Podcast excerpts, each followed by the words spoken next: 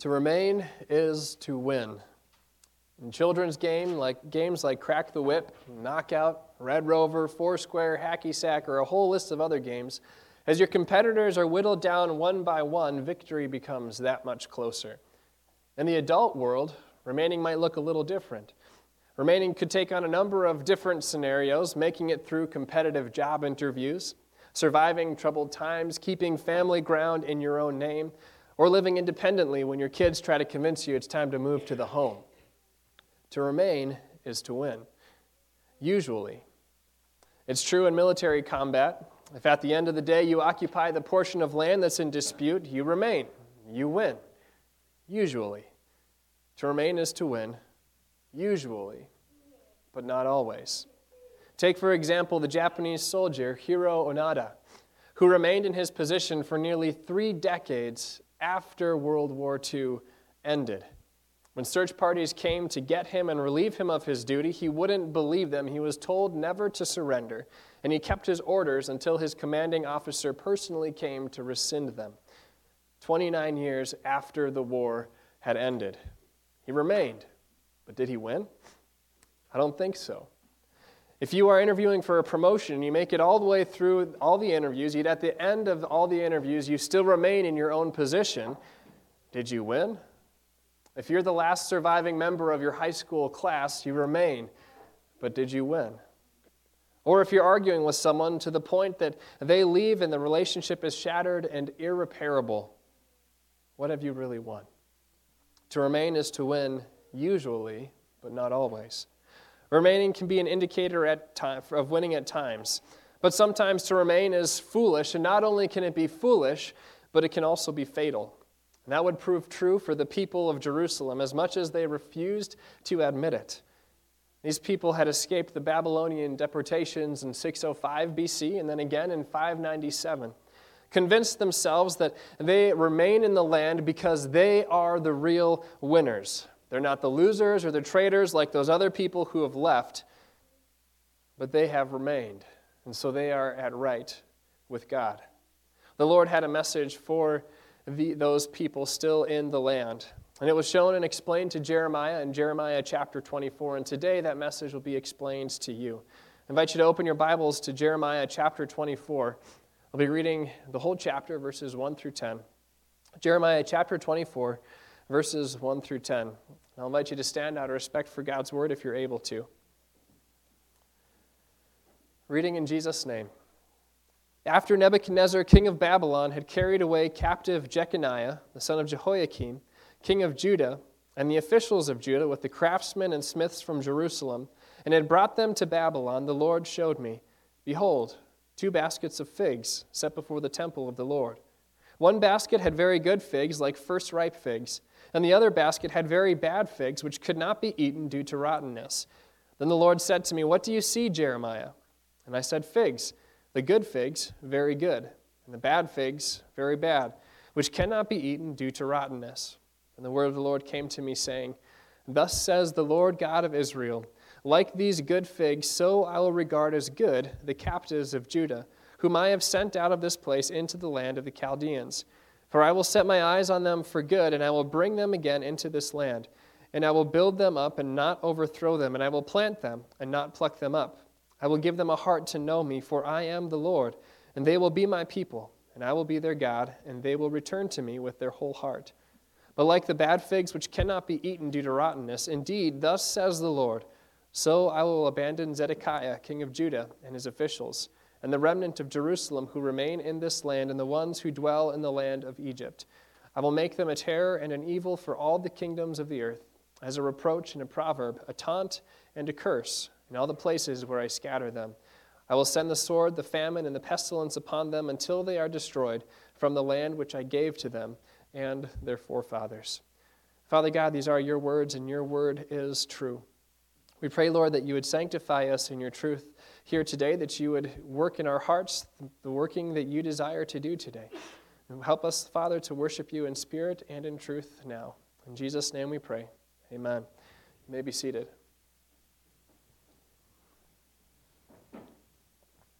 The text opens with the Lord showing Jeremiah something. He's got two baskets of figs. One basket of figs looked to be the first fruits of the harvest. They're the freshly ripened, what you were waiting for, ready to eat, and now they are freshly picked. The other basket didn't have near the same appeal. Its contents are rotten.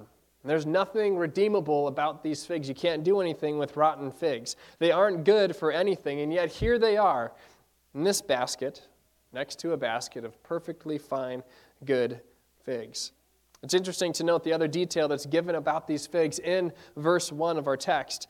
They are set before the temple of the Lord, which begs the question why have they been set before the temple of the Lord? Are they offerings?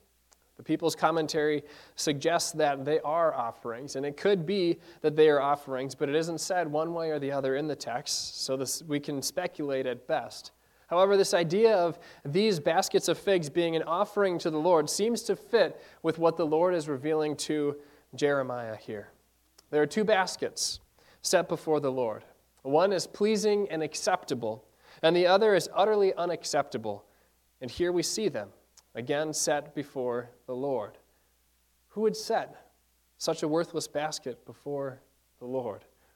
Now we're still in the midst of the harvest season. So some farmers are pretty busy bringing loads of grain to the elevator, and other people are accepting these, grain, these loads of grain at the elevator, and they test the grain. They test the grain to make sure that the grain is not rotten, but that it's acceptable. I don't know of any farmer that would bring one whole truckload of good grain that meets all the measurements, all the marks that they need to meet, and then the next truckload, they bring an utterly rotten load of grain. No one would do that. Why? Because they know it's not going to be accepted, it's worthless. And yet, here we see a group of people who are bringing an offering to the Lord. One is pleasing and acceptable, and one is an offering to the Lord. It's utterly worthless, but hey, it's good enough for the Lord at least. We did our job. There's a distinction that's being made here between the good figs and the rotten figs. There are only two baskets. There a good one, there's a good one, an acceptable one, and a rotten one. So, what does this mean? What's the meaning behind the figs here in Jeremiah 24?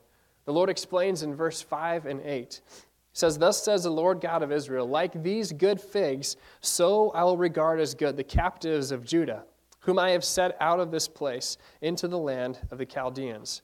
But like the bad figs which cannot be eaten due to rottenness, indeed, thus says the Lord, so I will abandon Zedekiah, king of Judah, and all of his officials, and the remnant of Jerusalem who remain in this land, the ones who dwell in the land of Egypt.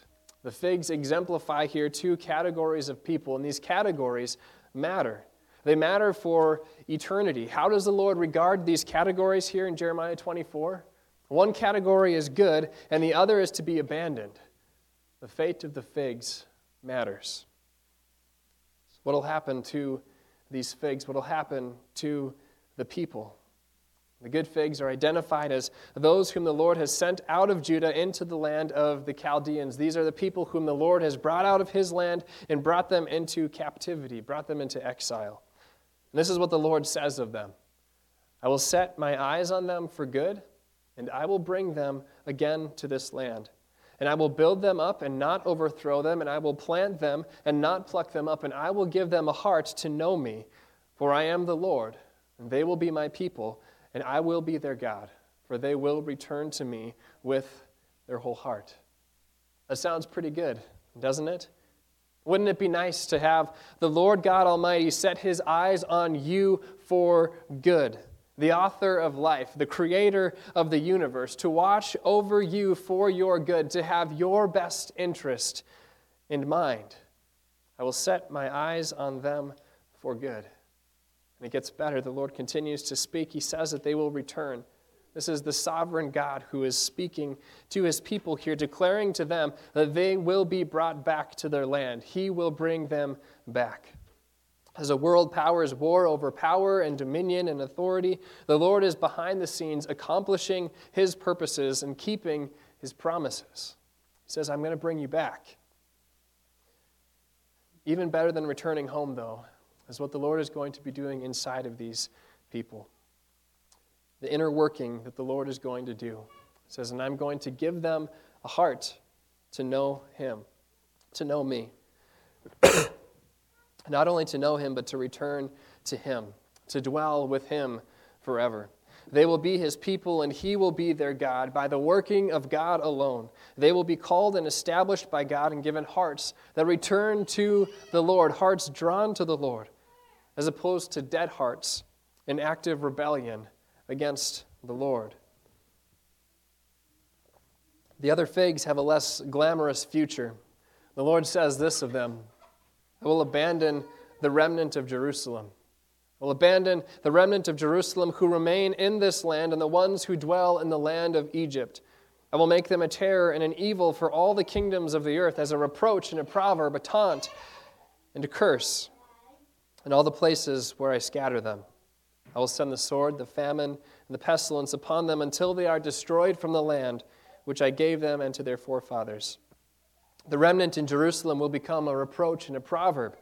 The Lord's judgment will follow them wherever they go. They can run, they can hide, but they can't escape the Lord's judgment here, even though they think they're safe living in the land. Even though they think they'll be safe if they go to Egypt and have the Egyptians cover them. Excuse me. There will be no escaping the Lord's judgment. It sounds a bit harsh, doesn't it? How can the Lord do that for the remnant in Jerusalem? After all, aren't these the people, aren't these the remnant that the Lord promised to keep and the remnant through whom he would send his Messiah?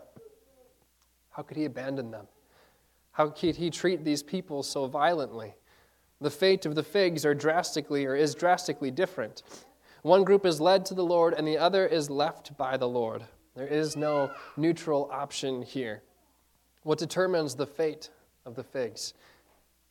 Is it really as simple as and simple as and callous as a location or life experience, a thing that you've gone through in your life? To answer that, we need to inspect these figs here.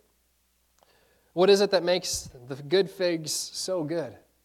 Is it because they're foreign figs from the fields of Babylon and they have been brought out of Jerusalem, harvested from a different field, and they're going to be brought back? No, that's not it. It's not because of location. Were they somehow a different variety of figs that proved to be a hardier crop? Was there a difference between those in captivity and those who stayed in the land? What made them pleasing and acceptable to the Lord? It's a question that we have to ask because we need to know what it is that makes one pleasing and acceptable to the Lord. More specifically, what makes us pleasing and acceptable to the Lord? One of the oldest conflicts in Scripture, going back to the book of Genesis, sheds some light on this discussion. The conflict between Cain and Abel. Cain and Abel were brothers. They were given different jobs, different vocations. One raised grain, the other raised livestock. Both of them brought their offerings to the Lord. One was pleasing in God's sight, and the other one was not pleasing. Abel's sacrifice pleased the Lord, Cain's didn't. And the book of Hebrews informs us that it wasn't anything about the nature of the sacrifice. It's not about the content of the sacrifice, but the difference here is faith. The issue here was faith. And the issue, or the author of Hebrews writes that without faith it is impossible to please him. For he who comes to God must believe that he is, and that he is a rewarder of those who seek him. Likewise, the issue at stake with the figs is faith. Throughout Jeremiah's ministry, the Lord had faithfully called these people to himself. Excuse me. He continued even as his people willfully and scornfully rejected him, and they rejected his prophet. He watched as the people attempted to kill the messenger and completely disregarded his message. He sent, into the, he sent in the Babylonians to escort people out of the land, to take them into captivity, to get their attention. It was the Lord's doing.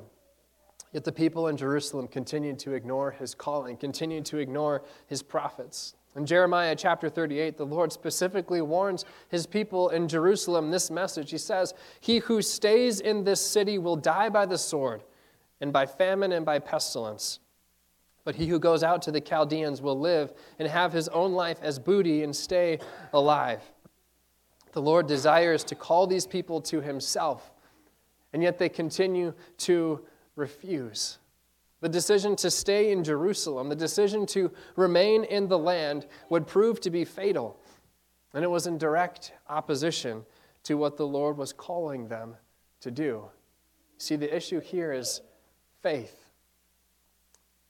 And this issue of faith isn't the issue of having a generic, belief, generic belief. No, those who chose to stay in Jerusalem, they had a faith. They had a very uh, firm faith, a very devout faith. The problem was it was woefully and fatally misguided. Everyone has a faith. We all believe in something. But that faith needs to be further defined because generic, broad faith doesn't save anyone. Rather, the object of our faith is what saves. And the object of our faith matters. What we have faith in matters. For the ones who stayed in Jerusalem, the word of the Lord came to them to deliver a gracious promise of God Come out from the city, and you will live. Stay in this city, and you will die. It's a pretty simple message.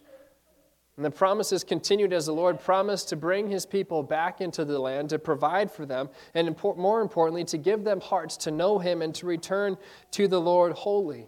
And yet they chose to cling to something else. They chose to believe in something else. They chose to believe in the fact that they have the presence of the Lord there in their midst. It's in Jerusalem. They could touch it if they wanted to, despite the fact that it was full of idols. They chose to go to their own handmade cisterns the ones that were broken, that couldn't hold any water, thinking this will quench their spiritual thirst. They chose to trust in themselves, they trusted in their present circumstances. The Babylonians have gone away, they're not going to bother us anymore. We have the temple, and we have prophets who tell us what we want to hear. They trusted in the location. We're God's people and God's land. What can ever happen to us? They chose to trust in themselves. They trusted in their national pride. They had faith in their prophets who told them exactly what they wanted to hear, and they refused to believe their desperate need when Jeremiah delivered it to them. Those same idols exist for us today. What is the object of our faith? In what or in whom are we trusting? Are we trusting in our own abilities? We sang in the first hymn, Not what my hands have done can save my guilty soul. We can't. Are we trusting in our own ability to avoid sin in our lives? Or our own ability to live decent lives, to live holy lives? Are we trusting in the events of our lives, the various things we can mark on our calendars and say, This happened on this day, so I'm good to go? Are we trusting in what we have accomplished with our own hands? After all, we have here at Abiding Word, we have a constitution, we have a church, we have a congregation. We're doing pretty good. What do we have to fear? Are we trusting in our history, saying, Look at how far we've come. Now we have arrived?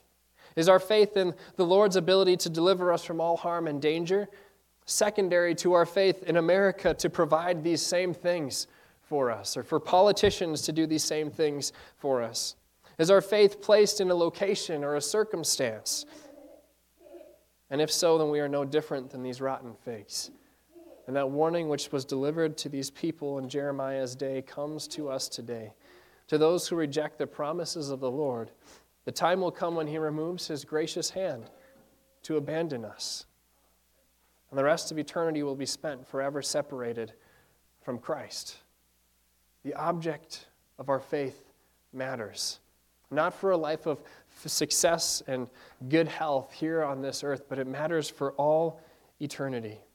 And if this is you today, or if this is you tomorrow, or some other day in the future, that you realize that I am trusting in me or trusting in other things more so than trusting in the Lord. And take heart because your fate is not sealed. Christ has come for you. And this message comes to you. To be a good fig is to have faith in the Lord and in his promises, which comes entirely as a gift by his grace. It's stated for us plainly in our confession, where it says, Human beings cannot be justified before God by their own powers, by their own merits, or by their own works. But they are justified as a gift on account of Christ through faith when they believe that they are received into grace and that their sins are forgiven on account of Christ, who by his death made satisfaction for our sins God reckons this faith, faith as righteousness. Faith is necessary, yes, but the object of our faith matters. If we're trusting in ourselves, we're woefully misguided and fatally misguided. But as we trust in Christ, we can be comforted. And, brothers and sisters, God has set his eyes on you for good and for your good. And he has seen to your interests and has given us the greatest gift, which we so often spurn, for the simple truth that we'd rather have something else. We like where we are and, frankly, are content to stay. But Christ, the righteous branch foretold of in the previous chapter in Jeremiah, has come to be our righteousness, to fulfill the promise of God for you, to save you from your sins, to be the object of your faith, to be the one in whom we in whom believing we will never be put to shame. Blessed is the man who trusts in the Lord Jeremiah says in chapter 17, and whose trust is the Lord. Remaining entrenched in a misguided faith will only ever lead to despair and destruction, which is the message that Jeremiah has for these people living and dwelling in Jerusalem. We're good to go. We're God's people. We have the temple. We are still that faithful remnant. It doesn't matter what else we believe in, we're here and we're good to go. And yet God tells them, no, that's not true. It's not what makes you faithful. That's not what saves you. That's not what delivers you. That's not what marks you as my people. What marks you as my people is faith and what I will do for you. For those who have left, and it's not too late for you to leave, for those who have left, I will bring ye them back into the land. For those who trust in my promise, I will call out to them. I will give them a new heart, a heart which fears me and loves me, a heart which follows after me, a heart which returns wholly to me. Remaining entrenched in a misguided faith will only ever lead to despair and destruction. However, remaining in Christ, our crucified and risen Lord, will lead us to everlasting life.